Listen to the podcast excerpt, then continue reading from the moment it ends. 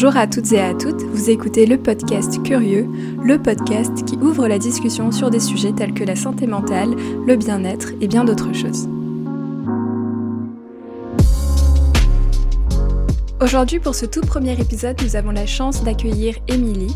Émilie est psychoéducatrice dans une unité pédopsychiatrique pour adolescents de 15 à 17 ans. Donc Émilie accompagne des adolescents qui ont des enjeux de santé mentale de toutes sortes, tels que la dépression, l'anxiété, la schizophrénie ou même des troubles alimentaires. Émilie travaille également au sein d'une équipe médicale. Son rôle est de travailler sur la compréhension de ces difficultés, mais également développer des stratégies d'autorégulation pour aider ses patients. Aujourd'hui, dans cet épisode, nous allons parler de santé mentale plus généralement, également faire le lien avec le confinement et donner des astuces pour mieux gérer ses, émotions en confinement.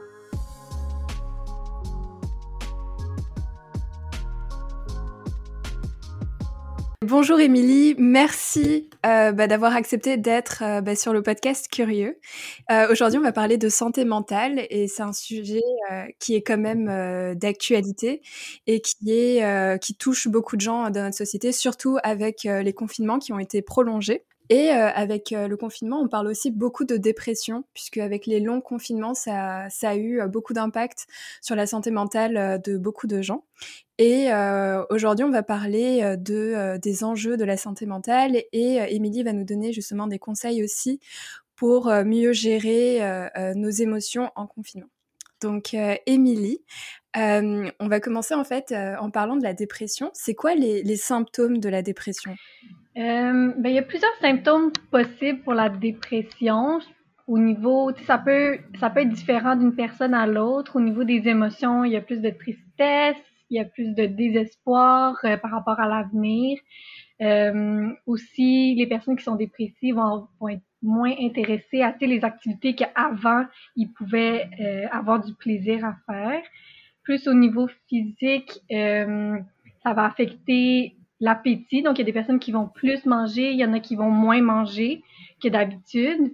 Ça va affecter aussi le sommeil, donc soit que tu dors beaucoup plus, donc de l'hypersomnie, ou bien tu dors beaucoup moins, donc de l'insomnie. Euh, aussi, tu as moins d'énergie, moins de motivation, moins de concentration. Puis c'est sûr que ça peut aussi amener des pensées suicidaires ou des pensées qui sont dévalorisantes pour, euh, pour nous-mêmes. Donc, euh, c'est vraiment un point, quand on dit qu'une personne est rendue en dépression, c'est vraiment un point où que ça va affecter le fonctionnement, dans le sens que la personne ne peut plus faire ses activités comme qu'elle les faisait avant. Donc, en fait, la, dépression, c'est vraiment, ça touche... Euh, mais en fait, tous les aspects de la vie de, de cette personne, c'est pas euh, parce qu'il y a beaucoup de gens qui utilisent la dépression des fois avec des mots assez assez légers, tu sais la blague genre oh là là, je suis en dépression aujourd'hui et tout. Mais en fait, c'est vraiment c'est vraiment profond comme, euh, bah, comme enjeu de santé mentale. Mm-hmm. Oui, c'est ça. Je trouve que dans les, dans les médias ou dans, dans les nouvelles, on parle beaucoup de dépression, comme si tout le monde était en dépression en ce moment. Je pense qu'on est tous affectés par le confinement, puis que, euh, sais, on, vit plus de... Comment on a moins de motivation, c'est plus difficile tous les jours, mais je pense pas qu'on est rendu à être en dépression parce que ça affecte vraiment tout le fonctionnement au complet. Ouais, c'est ça exactement. Et en fait, euh, au niveau, parce que la dépression, comme tu le disais, ça a vraiment un impact sur toute euh, bah, bah, notre vie en général. Et je voulais savoir aussi, est-ce que en fait, ça a aussi un impact sur comment nous on se perçoit, c'est-à-dire notre image dans la société, nos relations avec les autres personnes, et aussi au final bah, notre estime de, soi en fait. Ouais, ben, en fait. Euh oui, parce que les personnes qui sont qui ont des symptômes dépressifs vont avoir des pensées qui sont plus noires ou des pensées qui sont plus négatives. Donc, ils vont avoir tendance à voir les choses d'une manière plus pessimiste. Donc, oui, ils vont se voir eux-mêmes moins euh, moins bien qu'avant. Donc, ça baisse au niveau de l'estime. Euh, je pense que aussi quand on est en dépression, ben on est moins performant. C'est difficile de juste faire les tâches quotidiennes de la vie de tous les jours, que ce soit les soins d'hygiène, que ce soit le travail, l'école. Donc ça, ça vient, je pense, encore plus euh, ajouter au poids parce que euh, on n'atteint plus les exigences qu'avant qu'on nous mettait. Donc euh, ça affecte encore plus là, notre, notre estime de nous. Ouais, exactement. Et c'est ça, au final, c'est assez compliqué parce que comme on n'arrive plus au final à, à, à s'occuper en fait un peu près de nous et, et c'est assez difficile, comme tu dis, de, de remplir les exigences de la société. Peut-être que ça nous aliène aussi des autres et que c'est plus difficile d'interagir avec la société, etc. Donc même au niveau euh, social, ça commence vraiment à devenir difficile. Oui, au plan social, je pense que les personnes qui sont dépressives vont beaucoup plus s'isoler de leurs amis, de leurs entourages.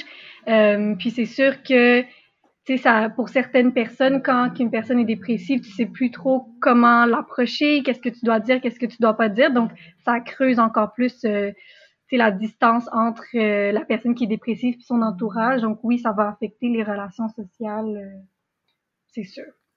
Et euh, justement, en confinement, comme, euh, comme on l'avait dit, il y a, plus de gens qui, euh, expérimentent la dépression et qui sont au final dans des situations bah, de détresse parce qu'on n'a on a plus de relation avec les autres personnes, on est isolé, etc. Et, et au final, en fait, comment mais comment on peut faire pour mieux gérer un peu nos émotions en confinement? Parce qu'on n'a pas forcément accès à des gens à qui on peut parler, à des gens à qui on peut se confier pour aller un peu mieux. Donc comment on peut faire euh, au niveau euh, personnel déjà pour, euh, pour mieux gérer nos émotions? Mm-hmm. ben, La gestion des émotions, c'est super important. je pense c'est au début de reconnaître nos émotions, les accueillir pendant le confinement, de se donner le droit un petit peu de, de vivre le désespoir, le, la manque de motivation, de la tristesse ou quoi que ce soit, de la colère envers certaines personnes aussi, des fois, euh, qui respectent pas, mettons, les, les, règles du confinement, ce qui fait que c'est encore plus long. Euh, donc, je pense c'est d'accueillir nos émotions comme qu'elles sont, puis les laisser, nous laisser les vivre, parce que des fois, on va comme euh, les, nous empêcher de pleurer ou nous empêcher de vivre de la frustration. Je pense que la première étape, c'est vraiment de les accueillir. Puis après, c'est de faire, euh, ben en fait, de prendre soin de nous de la façon que euh, chacun veut le faire. Ça peut être tout simplement de faire de l'activité physique pour un peu évacuer cette frustration-là. Ça peut être de euh, socialiser du mieux qu'on peut là sur les réseaux sociaux, tout ça avec notre entourage. Euh, prendre le temps de faire de la méditation, prendre le temps de regarder les films qu'on aime, fait vraiment prendre le temps pour soi, puis euh, euh, c'est ça, se rendre compte qu'on vit des émotions difficiles, puis que c'est normal de les vivre en temps de confinement comme ça. Moi, je dis toujours que le fait en fait de de se rendre compte de nos émotions et le fait de de prendre le temps en fait de savoir ce qu'il y a au fond de nous, de faire le point en fait, de, de savoir comment on se sent et mettre des mots en fait sur nos émotions, ben ça nous aide énormément parce que des fois on ressent des choses et on sait pas les mmh expliquer, tu vois. Genre des fois on peut on peut ressentir euh, de, de la tristesse euh, comme ça au milieu de la journée, et on sait pas vraiment pourquoi ou euh, ou comme tu dis de la colère, etc. Donc prendre le temps en fait juste de s'asseoir et de savoir en fait pourquoi on ressent ça c'est dû à quoi euh, Qui peut nous aider dans notre entourage, même, même à distance au final? Parce que oui, on est en confinement, on peut pas sortir, on peut pas voir nos amis en physique, mais heureusement qu'on a Internet, heureusement qu'on peut communiquer avec, euh, avec nos proches, même s'ils sont à l'autre bout de la planète. C'est quand même euh, hyper précieux. Donc, c'est sûr qu'il faut, il faut mobiliser mmh les choses, les choses qu'on a au final pour, pour aider à se sentir mieux. Oui, vraiment. Euh, pour la, tu sais, moi je travaille avec des ados justement euh, qui ont toutes des difficultés de gestion des émotions. Puis, ce qu'on se rend compte, c'est que on nous enseigne pas, à, on nous enseigne pas comment gérer nos émotions dans la vie. À l'école, euh, on apprend plein de choses, mais on nous apprend pas à reconnaître c'est quoi nos émotions, reconnaître c'est quoi les signes de détresse, puis comme prendre une pause pour s'arrêter puis se, puis prendre soin de soi. Donc oui, vraiment juste de s'arrêter puis se dire, ok, je vis de la tristesse, mais pourquoi que j'en vis, puis euh, qu'est-ce qui est derrière tout ça, puis comment est-ce que je peux euh, prendre un petit peu plus le contrôle? Donc dans le confinement, de pas juste se laisser aller dans cette vague un peu négative, mais reprendre le contrôle, comme tu dis, du mieux qu'on peut, ben aller parler avec du monde sur internet, notre entourage, puis pas juste se laisser comme envahir par euh, par ces émotions-là. Mais en fait, je voulais revenir sur un truc hyper intéressant que tu as dit. Et c'est le fait au final que, tu sais, dans la société ou à l'école ou, autre, on nous apprend pas forcément à gérer nos émotions et à, et à les reconnaître et savoir en fait identifier les choses qu'on vit et puis euh, et puis apprendre justement à euh, nous, nous soigner en fait mentalement. Et je pense que c'est des choses en fait qu'on va devoir au final instaurer euh, bah, dans notre apprentissage parce que c'est hyper crucial. Et, euh, d'autant plus maintenant avec euh, le confinement et le Covid et, euh, et tous les enjeux qui se passent dans notre société, ça commence à devenir vraiment crucial de d'enseigner aux gens au final comment on fait pour prendre soin de nous dans, l'immédiat au final pour pas arriver dans cette spirale de détresse et, euh, et, en fait, on en parlait euh, euh, dans ma famille un jour et on disait, mais en fait, il nous faudrait un kit de soins mentaux, c'est-à-dire nos premiers soins. Euh, qu'est-ce qu'on fait euh, Qu'est-ce qu'on fait au final si jamais euh, on a ce sentiment-là? Ok, on va dans notre trousse mentale de pour nous pour nous aider. Qu'est-ce qu'on fait? Le mm-hmm. pansement, la crème, etc. Donc je trouvais ça hyper intéressant que tu mentionnes ça parce que c'est vraiment c'est l'avenir en fait de savoir comment on fait pour se soigner au final. Oui, vraiment. Euh, moi, avec mes collègues, ce qu'on dit tout le temps, c'est il faudrait que dans toutes les écoles, il y ait des cours pour la gestion des émotions d'emblée, pas attendre que quelqu'un soit suicidaire puis qu'il arrive à l'hôpital pour qu'on commence à enseigner la gestion des émotions, mais de le faire d'emblée depuis qu'ils sont tout petits. Euh, puis je trouve ça intéressant aussi ce que tu dis par rapport à la trousse de premiers soins parce que quand on travaille avec nos ados, c'est ça qu'on leur dit aussi, c'est on va se bâtir une boîte à outils pleine de stratégies que tu pourras utiliser quand ça va pas euh, pour euh, t'aider dans ces moments-là. Un autre truc qui pourrait vraiment nous aider dans la société, ben, c'est de parler en fait ouvertement, sans stigma, sans, euh, sans avoir peur du regard des autres. Et ben, je voulais te demander, vu que toi, tu es dans le milieu, mm-hmm. comment on fait pour parler au final euh, à notre entourage de la dépression ou des, ou des enjeux de santé mentale qu'on vit? Oui, euh, mais je pense que c'est encore une fois de base de parler des émotions de manière normale, donc normaliser le fait qu'il y a des personnes qui vont pas bien, puis normaliser qu'on s'assoit puis qu'on se demande réellement à l'un puis l'autre comment qu'on va, qu'est-ce qui se passe dans la vie pour euh, normaliser un petit peu le fait que mais quand ça va pas, on est capable de demander de l'aide puis que c'est pas une honte, c'est pas une faiblesse de d'aller chercher euh, l'aide de notre entourage. Euh, puis sinon le stigma autour des, des troubles de santé mentale, je pense que c'est vraiment juste de voir ça comme une maladie, comme qu'on voit les maladies physiques, parce que souvent quand on, voit quelqu'un qui est dépressif, qui arrive pas de sortir de son lit, qui arrive pas d'aller faire ses soins d'hygiène, on va à quelque part, la, la, société voit ça un petit peu comme quelqu'un qui est paresseux, qui est pas capable de prendre soin de lui euh, parce qu'il veut pas, alors que ça va plus loin que ça. c'est au niveau vraiment biologique, euh, c'est physique aussi. Donc, euh, je pense le voir comme des maladies physiques puis qui peut toucher tout le monde. C'est vraiment pas une personne parmi 100 ou 1000 personnes. C'est dans ta famille, dans tes amis, il y en a plein là, qui peuvent être touchés par les, les problèmes de santé mentale. Tout à fait. Au final, bah, c'est aussi ça de se dire que c'est pas quelque chose, euh, comme tu l'as dit, euh, qui, qui, arrive qu'aux autres. Ça peut aussi nous arriver du jour au lendemain euh, avec des événements malheureux ou le fait que, tu sais, tout le monde, tout le monde peut expérimenter de la de la dépression ou de l'anxiété ou d'autres troubles de santé mentale. Et ce que ce que tu disais, moi, je trouvais que c'était hyper intéressant. Le fait aussi de, tu sais, la société quand on voit des gens que qui, comme tu dis, ont des problèmes de faire leur son de gène ou qui ou qui ont du mal à sortir de leur lit, du mal à, à à socialiser dans la société parce qu'ils ont des, des, troubles de santé mentale, on met rapidement ce stigma de paresseux ou de euh, quelqu'un qui n'arrive pas à gérer sa vie parce qu'on est aussi dans une société euh, de perfectionnisme et de, euh, et de productivité et tout.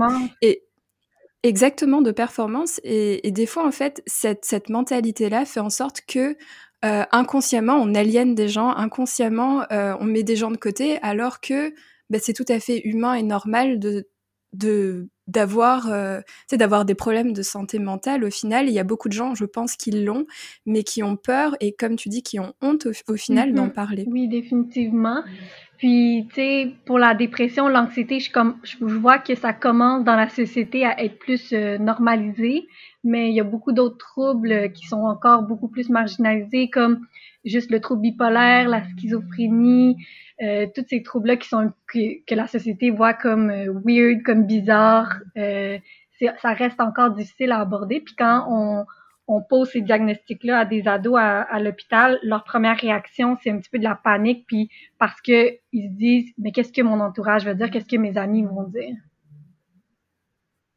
Mais euh, oui, c'est ça. Bah, moi, je pense qu'en fait, il est là aussi le problème, c'est qu'en tant que société, on parle beaucoup de oui, euh, la santé mentale, euh, c'est important, etc.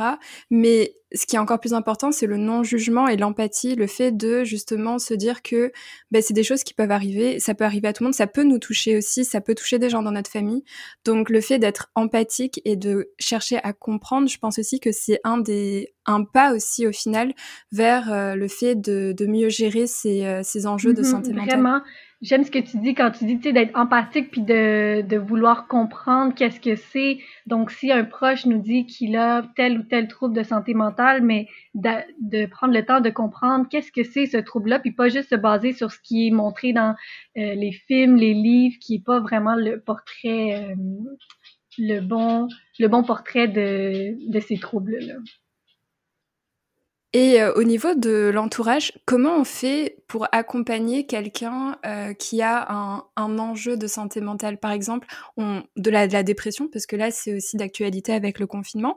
Donc on peut prendre cet exemple. Comment on fait pour accompagner quelqu'un qui a de la euh, dépression? ben, Encore une fois, c'est de, de prendre des nouvelles, de voir comment que la personne va, euh, de, l'écouter, d'être empathique, de respecter aussi là, son rythme. Donc, s'il n'est pas encore prêt là, de sortir de la maison, de sortir de son lit, mais de respecter ça, mais quand même d'encourager puis d'être là pour la personne. Je pense que aussi l'entourage souvent euh, va avoir peur de dire les mauvaises choses ou ne sait pas trop comment euh, approcher, aborder les personnes qui vivent avec une dépression.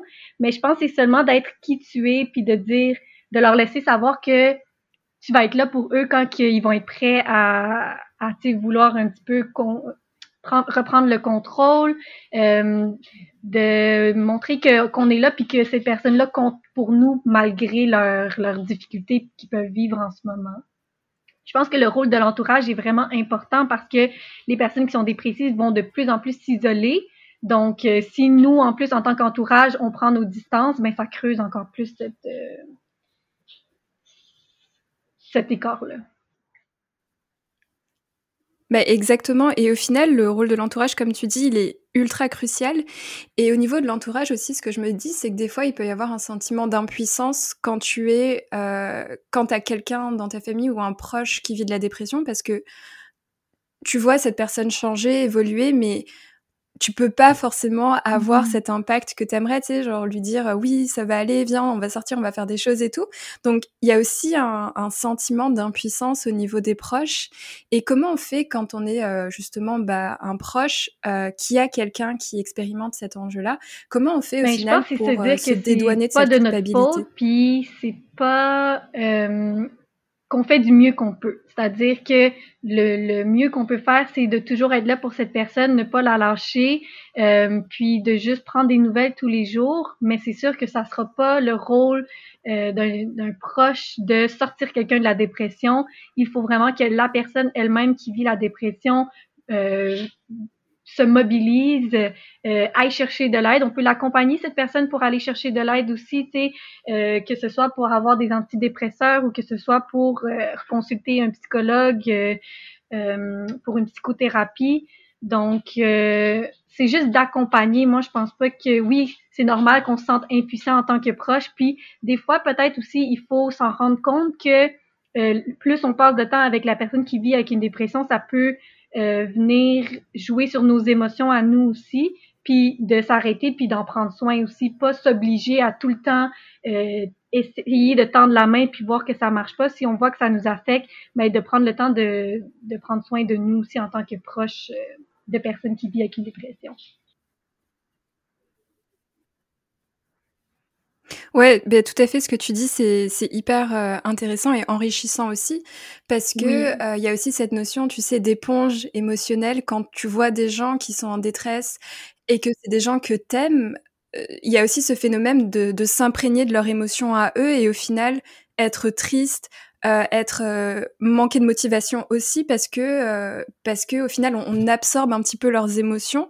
Donc ce que tu dis c'est ultra intéressant de se dire que oui il faut tu sais on aime cette personne, on veut que cette personne aille mieux, mais il faut aussi mettre une barrière au niveau de, des émotions parce que sinon on, on absorbe trop cette cette bah, ces émotions, euh, euh, bah, ces, ces, fortes émotions et c'est difficile oui, au final d'arriver à tendre la main aussi.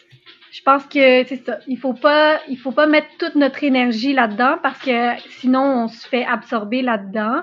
Euh, être capable de garder une distance qui est une distance adéquate pour autant prendre soin de l'autre, mais autant prendre soin de soi. Euh, c'est la même chose, je pense aussi pour moi et puis mes collègues en tant qu'intervenants. Des fois, on veut plus que la personne qui vit avec les enjeux de santé mentale, on veut plus les aider que eux ils veulent s'aider. Puis ça, ça, ça mène à rien parce que le, le, gros du travail doit venir de la personne qui vit avec les enjeux de, de santé mentale. Ben c'est ça en fait. C'est au final, c'est prendre soin de nous pour mieux aider les personnes qui vivent. Euh, qui si nous on n'a pas l'énergie optimale pour les aider, mais ben, c'est sûr qu'on va juste, euh, on va juste se faire tirer vers le bas. Bah oui, c'est ça. Et au final, ça, ça aide personne parce que notre rôle en tant qu'entourage, en tant que proche, bah, c'est justement de d'avoir, euh, de créer cet espace en fait de euh, de sécurité pour que la personne puisse s'exprimer, pour que la personne puisse justement solliciter de l'aide quand elle en a besoin. Et donc nous, si au final on n'a pas l'énergie nécessaire, pour euh, bah, pour fournir cet environnement. Au final bah c'est ça mhm, aide personne. exactement. Puis il faut pas je pense qu'il faut pas euh, avoir peur de le nommer comme ça non plus de le dire euh, que ben je pense qu'en ce moment j'ai besoin de prendre un peu de distance pour prendre soin de moi mais je suis toujours là si jamais il y a de quoi mais je vais me prendre un petit peu mes distances pour un certain moment. C'est aussi je pense important pour les proches de de bah de, de, consulter. Je ne sais pas si ça se fait dans le métier, de, que les proches aillent voir des psychologues pour savoir comment on fait pour accompagner quelqu'un dans notre ben, famille. Souvent, quand on travaille avec euh, les personnes qui vivent avec euh, une dépression ou tout autre enjeu de santé mentale, on va aussi travailler avec leurs proches, répondre à leurs inquiétudes, répondre à leurs questions. Euh, J'ai vu l'autre jour sur euh, euh un site que, tu sais, les lignes d'écoute, que souvent c'est pour les personnes qui sont suicidaires, qui ont besoin de parler à quelqu'un, mais les lignes d'écoute sont aussi présentes pour les proches, donc ils savent pas trop quoi faire avec une personne qui ne va pas bien. Donc euh, oui, on peut aller chercher de l'aide aussi en tant que proche. Puis sur Internet, tu sais, on peut aller chercher aussi... Euh, pour la, par exemple, si c'est la dépression, de chercher de la documentation pour les proches, il y en a beaucoup là-dessus aussi. Et euh, je voulais te parler d'un autre enjeu aussi de santé mentale, qu'on en parle beaucoup en confinement, on en parlait aussi avant le confinement, c'est l'anxiété. Euh, ben, l'anxiété, ça commence à devenir de plus en plus présent dans notre société et, euh, même avant le confinement, au final, les, pressions de performance, l'hypercompétitivité des secteurs, etc., ça fait en sorte qu'il y a beaucoup de gens qui expérimentent de l'anxiété. Et je voulais savoir au final comment ça se manifeste l'anxiété chez une personne? Euh, l'anxiété, ben, au niveau des pensées, c'est des pensées qui sont plus anxieuses, donc plus d'inquiétude. Euh, les personnes qui sont anxieuses vont se faire des scénarios catastrophes qu'on appelle, donc toujours imaginer le pire qui pourrait arriver, s'inquiéter par rapport à tous les aspects de la vie. Ben, certaines personnes, ça va être plus axé sur euh, les études, la performance. Il y en a d'autres, c'est vraiment tous les aspects de leur vie. Euh, puis ça se ressent aussi au niveau physique, donc euh, toutes les, les réactions physiques du stress, donc euh, la sueur, le cœur qui bat vite, la difficulté de respirer. Euh, il y en a qui vont en arriver à faire des attaques de panique aussi. Euh, ça se ressent aussi au niveau physique, au niveau de la douleur. Il y en a tellement qui sont anxieux, vont avoir mal au ventre, mal aux muscles, mal au dos. Euh, puis c'est ça, comme la dépression, ça va affecter le fonctionnement total, donc dans toutes les situations sociales, ton travail, les études, toutes les aspects tous les aspects de ta vie. C'est quand même euh, assez violent comme symptôme euh, euh, ce que tu décris et ça doit être assez compliqué pour quelqu'un qui ne sait pas encore mettre un mot sur ce qu'il vit de savoir en fait qu'est-ce qui se mm-hmm. passe dans son corps parce que quand on a une attaque d'anxiété et qu'on ne sait pas qu'on fait de l'anxiété ça doit être très très bah, ça doit faire vraiment peur au final parce qu'on ne sait pas ce qui se passe on ne sait pas mettre un mot dessus ça doit mm-hmm. être ça doit encore plus augmenter l'anxiété mm-hmm. qu'on vit déjà. Il y a beaucoup de gens qui font des attaques de panique et qui vont consulter à l'urgence physique, donc euh, l'urgence normale des hôpitaux, en pensant qu'ils ont fait une crise cardiaque ou quoi que ce soit, puis finalement on leur dit non, non, vous avez rien, vous n'avez pas de problème au niveau du cœur ou quoi que ce soit au niveau de votre santé physique. C'est vraiment une attaque de panique, vous étiez vraiment juste trop stressé l'anxiété et, le fait au, final qu'on vive ce, phénomène aigu de stress, moi, ça m'a fait beaucoup réfléchir sur la société. Parce que, euh, au final, euh, en faisant des recherches, je me suis rendu compte que les pays occidentaux, c'est les pays où il y a le plus d'enjeux de santé mentale comparé euh, bah, aux, autres, aux autres pays. Et ça fait vraiment réfléchir sur la société dans laquelle on vit là, euh, on a une société quand même de hyper compétitivité, une société où on met beaucoup d'accent sur la, la, performance plutôt que, bah, au final, le bien-être, le fait de bien vivre. Et en fait, peut-être que bah, tous ces enjeux de santé mentale et le fait au final qu'on arrive avec euh, quand même des états de santé grave, peut-être qu'au final, on devrait revoir un petit peu qu'est-ce qu'on exige de la société. Est-ce qu'au final, on veut, euh, mettre euh, des gens dans, dans, ce genre de situation ou est-ce qu'au final, on ne devrait pas plutôt miser plus sur l'empathie, le fait de, de réajuster au final nos attentes parce que euh, on est tous différents, on, on, vit pas tous le stress de la même manière, on veut pas tous au final euh, la même chose dans la vie, donc peut-être que ça nous fait réfléchir. oui, vraiment, euh, que ce soit à l'école, tu sais, les ados, les enfants, ou même quand on était à l'université, la pression qu'on nous met d'avoir des bonnes notes, la charge aussi de travail qu'on nous demande tous les soirs, toutes les semaines. Euh, je pense que ça met les priorités à la mauvaise place pour les étudiants qui veulent tout le temps performer puis qui mettent de côté leur bien-être physique, donc qui dorment plus, qui mangent plus, euh, qui prennent pas le temps de faire l'exercice physique, euh, qui, qui investissent plus leurs intérêts comme qu'ils faisaient avant pour performer. C'est la seule chose qui compte. Euh, à un moment ça va nous rattraper, puis euh, c'est là qu'on va développer des enjeux de santé mentale. Donc, oui, il faut vraiment repenser la société. Je pense la même chose au travail juste qu'on puisse demander des congés maladie pour santé mentale, de demander une journée euh, à la maison parce que j'ai besoin de prendre ma santé prendre soin de ma santé mentale puis pas juste parce que je suis malade puis je suis enrhumée. Donc euh, oui, je pense qu'il faut vraiment repenser la société mais comment faire rendu là, je sais pas. Ben c'est ça en fait. Moi aussi, je j'ai pas les j'ai pas les solutions, j'ai pas les réponses malheureusement. Mais euh, en fait, c'est ça le fait justement de remettre les priorités euh, au bon endroit. Euh, la la, produ la productivité, la performance, c'est vrai que c'est important dans la société, mais ça ne fait pas tout. il faut aussi comprendre que on est là aussi pour vivre. Au final, la vie, ça passe vite. C'est c'est pas moi, je dis toujours ça, on n'est on pas juste là pour travailler, hein, on est là aussi pour euh, apprécier les bons moments, apprécier euh, le temps qu'on passe avec notre entourage. Euh, on n'est pas juste là pour alimenter une machine et puis au final produire, produire. au final, bon, on vit et puis si on vit pour vivre avec autant de stress et de et, et d'enjeux de santé mentale, à quoi ça sert Exactement. Puis je pense que le confinement, ça a permis à tout le monde de prendre, en tout cas, un peu, pas tout le monde, mais plus de gens de faire cette prise de conscience-là. Je pense que la santé mentale doit venir avant d'autres choses euh, euh, par moment, surtout dans ce, ça, dans ce temps de pandémie où euh, ça nous affecte encore plus que d'habitude.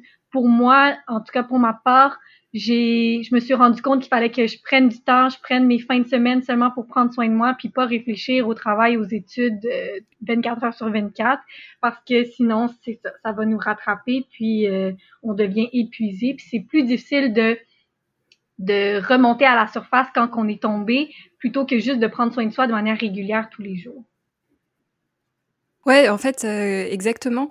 Et je pense que le, confinement, ça a fait réfléchir beaucoup de gens parce qu'au final, on est un peu, euh, on est isolé, on est soit avec sa, sa bulle familiale, soit euh, seul. Donc, ça nous fait aussi réfléchir sur nous, sur qu'est-ce que, qu'est-ce qu'on veut dans la vie, euh, qu'est-ce que, euh, qu'est-ce qu'on, à quoi on s'attend de notre travail, de nos relations avec les autres et tout. Et je pense que bon, le confinement, ça a été très dur. C'est pas quelque chose qu'on a, à quoi on s'attendait, mais peut-être qu'on peut en tirer du positif et, euh, et réfléchir sur nous et sur la société, parce que au final, la société, euh, elle est composée de nous, elle est composée d'individus. Donc si on arrive déjà à changer sa propre mentalité, qu'on arrive à changer la mentalité de nos proches, peut-être qu'on peut faire un pas, un pas de vers l'avant et arriver à une société beaucoup plus empathique, beaucoup plus, beaucoup plus d'acceptation aussi.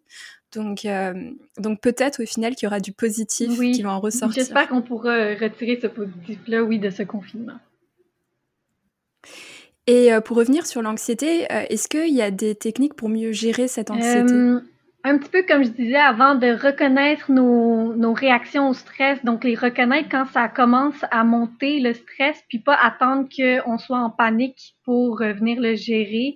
Donc si on voit que ben on commence à être plus tendu, on commence à le cœur qui bat plus vite, on commence à respirer de manière plus difficile, ben de prendre un temps d'arrêt, puis de tout simplement de faire des grandes respirations, de faire, il y en a qui font de la méditation, euh, aller prendre une marche, de l'exercice physique, pour un petit peu faire sortir cette énergie-là de trop à l'intérieur, euh, de s'asseoir avec nos pensées, puis se, essayer de relativiser un peu nos pensées. Donc, euh, quand on, quand on a des pensées anxieuses, on imagine le pire qui pourrait arriver. Donc, essayer de voir ça d'une autre manière. Puis, si on n'est pas capable de le faire par nous-mêmes, d'aller chercher de l'aide euh, auprès de nos proches. Donc, euh, pour, les, pour pour qu'ils nous aident à euh, voir les choses d'une manière plus réaliste. Donc, euh, puis aussi socialiser du mieux qu'on peut là, pendant le confinement. Mais sans le confinement, c'est de sortir et d'aller voir euh, son, ses proches. Donc, encore une fois, ça, ça, nécessite de vraiment bien se connaître et vraiment pouvoir bien identifier nos émotions et nos ressentis pour apporter tout de suite le soin et, et bah, au final, euh, ce dont on a besoin pour aller mieux. Oui, exactement. La première étape, euh, le, premier objectif qu'on travaille tout le temps avec nos ados quand ils arrivent, c'est l'auto-observation. Donc, bien connaître c'est quoi ces signaux d'alarme, c'est quoi ces réactions au stress pour que la prochaine fois que ça arrive, ben on puisse le reconnaître d'avance puis pas juste attendre que euh, on soit en panique pour là vouloir gérer parce que quand on est en panique, ben il y a pas y a, on a moins d'options de stratégie pour nous aider à ce moment-là. Apprendre à se connaître, apprendre à gérer nos émotions, c'est pas quelque chose qui se fait euh, tout de suite, n'est-ce pas? Est-ce que c'est quelque chose, c'est euh, du essai-erreur ou euh, un, quelque chose qui prend du temps ou c'est une technique qu'on peut maîtriser tout de suite? Non, c'est sûr que ça prend du temps. je pense que ça, ça c'est plus facile pour certaines personnes qui euh, peut-être que dans leur famille, depuis qu'ils sont jeunes, la conversation sur les émotions a déjà été ouverte depuis longtemps. Donc, ils sont plus capables de reconnaître déjà leurs signaux, euh, euh leurs réactions émotives. Pour d'autres jeunes, euh, la conversation a jamais été ouverte dans la famille, donc ils ont jamais parlé de leurs émotions. Alors là, on part de plus loin, puis il faut vraiment revenir à la base de se dire, OK, quand tu es stressé, qu'est-ce que tu ressens physiquement? De la sueur? Est-ce que tu te mets à suer plus? Est-ce que tu euh, as les mains moites? Tu te mets à trembler un petit peu de la jambe? Donc, c'est vraiment revenir à la base. Donc, ça prend du temps. Euh, ça prend de l'énergie aussi pour s'asseoir, puis que ce soit juste tenir un journal de bord des émotions, d'écrire aujourd'hui, il m'est arrivé telle chose, voici les symptômes physiques que j'ai ressentis, voici les émotions que je pense que, que j'ai ressenties, puis qu'est-ce que je peux faire ensuite? Donc, ça prend du temps. Bah, en, t'écoutant, je me rends compte que l'éducation, le rôle des parents et la famille, au final, c'est crucial pour, euh, pour justement aider, euh, aider à, mieux connaître nos émotions, aider à se connaître davantage. Donc, en tant que parent, en tant que euh, cellule familiale, il y a une responsabilité au final énorme de communiquer sur les émotions, communiquer sur au final comment on fait pour s'écouter, comment on fait pour gérer nos émotions et autres. Donc, euh, c'est des, choses auxquelles, euh, auxquelles j'avais pensé, mais en t'entendant parlant, en, en t'entendant parler, pardon, je me rends compte à quel point c'est, tellement donc important. Ça commence depuis que les enfants sont tout petits, quand que, euh, ils pleurent ou qu'ils sont fâchés, ben de juste nommer l'émotion. Ah, t'es fâché parce que telle chose est arrivée, t'es triste parce que telle chose est arrivée, puis de dire c'est normal que tu vives ces émotions-là. Après, c'est de pas accepter peut-être des comportements agressifs, violents, mais juste de normaliser l'émotion, mettre les mots sur euh, comment ils se sentent pour que quand ils grandissent, ils puissent être capables de reconnaître qu'ils vivent de la tristesse ou de la colère, puis que c'est normal de le faire, puis c'est correct qu'ils puissent venir en parler aux parents aussi, parce que euh, ce qu'on voit, c'est que, mettons, dans certaines familles où que les parents vont dire, ben arrête de pleurer ou arrête d'être fâché, euh, voyons donc, calme-toi, ben ça, ce que ça fait, ça, ça envoie comme message aux enfants euh, qui n'ont pas le droit de vivre ces émotions-là, qui devraient pas les exprimer. Puis ça, quand ça continue pendant des années et des années, ben on, on arrive avec des ados qui ne vivent plus aucune émotion, puis qui comprennent pas pourquoi qu'ils vont pas bien, puis qui comprennent pas même pas c'est quoi les émotions qu'ils ressentent à l'intérieur. Puis plus on ressent pas les émotions qui sont comme douloureuses, désagréables, mais finalement on ressent plus les émotions qui sont agréables non plus. Donc c'est comme tu disais tantôt, c'est plus une vie qu'on vit si euh, on fait juste faire des activités tous les jours sans ressentir les émotions là à l'intérieur. Au final, les, les émotions, c'est un peu, c'est un peu toute notre vie. On est des êtres, euh, des êtres euh, d'émotions, des êtres de bah, qui socialisent aussi. Donc au final, les émotions, ça prend une place énorme dans notre vie. Et j'ai l'impression que qu'on en parle euh, peu. On commence à en parler beaucoup. Euh, déjà, on a fait un pas, c'est vrai. Mais euh, j'ai l'impression qu'on n'en parle pas autant et qu'on met pas le poids nécessaire dessus parce que le fait au final d'être quelqu'un euh, de d'équilibrer, c'est être quelqu'un au final qui se connaît, être quelqu'un qui sait gérer ses émotions. Euh, quand on, on expérimente euh, de la colère, c'est de savoir pourquoi, de, de, de réussir à avoir des systèmes aussi pour gérer ça et, et revenir au statu quo. Donc j'ai l'impression au final que être quelqu'un d'équilibré, c'est vraiment être quelqu'un qui est en contrôle de ses oui, émotions. Exactement, donc quelqu'un qui va vivre toutes les émotions, donc pas seulement de la joie, parce que souvent on va croire que quelqu'un qui va bien, c'est quelqu'un qui est tout le temps heureux, mais ça, ça veut pas nécessairement dire que la personne va bien. Une, un être humain normal va vivre des émotions en fonction de ce qui va euh, se passer dans sa vie. Puis après ça, c'est de gérer ses émotions, de laisser de la place pour les émotions, puis euh, de prendre soin de soi. Bah, tout à fait. Et, euh, et aussi, euh, à travers ce podcast, il y a une pensée euh, spéciale pour les gens qui sont seuls en confinement. Ça doit être vraiment difficile. C'est pas facile d'être seul et isolé parce que c'est pas quelque chose aussi qui est qui fait partie de, de notre de l'être humain au final parce qu'on est des gens qui on est des êtres sociaux on a besoin d'être avec nos pères de communiquer de, de sentir la chaleur humaine. Et on, je voulais aussi parler de l'isolement à travers ce podcast. Euh, est-ce qu'il y a as des conseils pour les gens qui sont seuls en confinement? Comment on fait au final pour mieux gérer ce sentiment euh, bah, d'isolement, ce sentiment de oui, solitude. Ben, on en parlait tantôt qu'une chance qu'on a Internet, donc euh, l'utiliser vraiment pour euh, continuer de socialiser tous les jours là avec euh, nos entourages, nos, proches, euh, que ça soit des appels, que ça soit des textos, pour ne pas se sentir seul. Euh, ceux qui ont encore la chance d'aller travailler pendant le confinement, ben de prendre avantage des collègues de travail, c'est la, seule socialisation qu'on qu'on continue d'avoir. Puis, euh, ben, je sais que malgré le confinement, les personnes qui habitent seules peuvent quand même recevoir une personne à la fois à la maison. Donc, euh, d'en prendre avantage, de continuer à recevoir des personnes à la maison parce que euh, c'est bon pour notre santé mentale. On peut pas continuer à vivre tout seul pendant, ça fait bientôt un an qu'on est en confinement. Puis, euh, ben, du mieux qu'on peut faire des activités physiques à l'extérieur, peut-être prendre une marche avec quelqu'un, aller faire euh, du sport avec quelqu'un à l'extérieur. Donc, essayer d'avoir un équilibre entre euh, les, les, règles du confinement puis notre santé mentale. À quelque part, il faut pas juste prioriser la santé physique.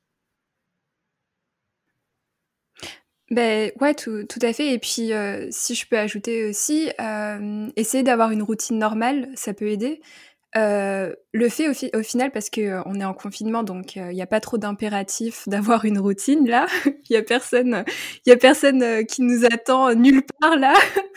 Donc peut-être juste le fait au final dans la semaine d'avoir d'avoir une routine normale, tu sais, genre de se lever tôt, euh, de s'habiller, donc pas rester en, en, pyjama non plus. Le fait de s'habiller, de, de s'apprêter, ça fait une énorme différence. Le fait d'avoir une vraie routine, c'est-à-dire vraiment régler, de, de se dire je me lève tous les jours à la même heure, je me couche à la même heure, j'en profite pas pour dormir à 4 heures du matin. Donc rien que ça, d'avoir ouais d'avoir un cadre de vie normal euh, ça peut faire une énorme oui, je suis vraiment d'accord avec ce que tu dis de garder la routine malgré le confinement déjà que ça chamboule nos vies ça fait en sorte que nos routines sont pas les mêmes ben d'essayer du plus qu'on du mieux qu'on peut euh, garder la routine qu'on avait comme dans le passé Même si c'est très très difficile. j'ai été, euh, pendant la moitié du confinement, j'ai été à la maison, donc euh, pas au travail. Puis oui, ça a été très difficile de, de garder cette routine. Vraiment, parce qu'il y a là, il y a vraiment aucun impératif. Là, il y a personne, euh, il y a personne qui, qui nous attend nulle part. Donc euh, c'est vrai que là, on peut vraiment en profiter pour euh, bah, complètement bah, dormir à 3 heures du matin, se lever quand on veut et autres. Surtout si on est étudiant, alors là, c'est encore pire. Mais vraiment, le fait d'avoir un cadre de vie bien réglé, d'avoir des des choses qu'on fait à la même heure, faire du sport à la même heure. Euh, se, à prendre son petit déjeuner à la même heure et tout. Moi, je, moi, je, je trouve que c'est vraiment des choses bah, qui m'ont énormément aidé en confinement. Là, ça fait bientôt un an. Euh, surtout euh, que moi, en plus, je suis étudiante, donc il y, a moins de règles précises que le cadre de la vie de travail. Donc, le fait d'avoir un horaire précis, c'est des choses qui m'ont énormément oui, exactement. C'est vraiment une façon de prendre soin de soi aussi, qui est d'avoir une routine puis une saine hygiène de vie. Vraiment. Et euh, au final, pour finir ce podcast, euh, je voulais savoir si tu avais, tu sais, des, des conseils, euh, géné des conseils généraux pour prendre soin de notre santé mentale en confinement, pour enjeux de santé mentale ou autre, juste des mm-hmm. conseils. Mais ça va reprendre beaucoup ce que j'ai dit pendant tout le long de, de notre discussion, mais comme tu dis tantôt, de maintenir une routine qui est normale, qui est fixe, qui est stable, euh, continuer de prendre soin de soi au niveau de notre hygiène aussi, continuer là de prendre notre douche tous les jours, de se laver, de s'habiller malgré qu'on est à la maison tous les jours. Euh, de, ben en fait les les éléments de base aussi qui est de manger correctement malgré qu'on est en confinement, de bien dormir, de bouger aussi. Donc euh, oui, on est à la maison, mais on peut aller prendre des marches, on peut faire de l'activité physique euh, à l'extérieur. Puis finalement, c'est juste de investir ses intérêts aussi, donc euh, se trouver des projets. Tu sais, moi dans le passé, mes projets, j'avais pas tant de projets à la maison, c'était beaucoup de sortir puis voir du monde. Donc là, c'était vraiment de me trouver des nouveaux projets à la maison, que ça soit euh, de faire de la peinture, du coloriage, euh, que ça soit peu importe là, un projet qui peut nous aider à, à avoir plus que nos occupations euh, du travail puis des études dans notre horaire, donc avoir du plaisir dans d'autres choses aussi. Puis, euh, je vais reprendre encore les émotions, donc euh, prendre soin de ces émotions, les accueillir, puis les gérer. Mais parfait. Merci beaucoup, Émilie, euh, pour tous ces conseils et euh, bah, pour tout, tout ce que tu as partagé dans ce podcast qui est vraiment instructif et enrichissant, je suis sûre, pour tous les gens qui nous écoutent. En tout cas, c'était un réel plaisir d'avoir cette discussion avec toi. Et puis, euh, merci, merci ça beaucoup. été un plaisir.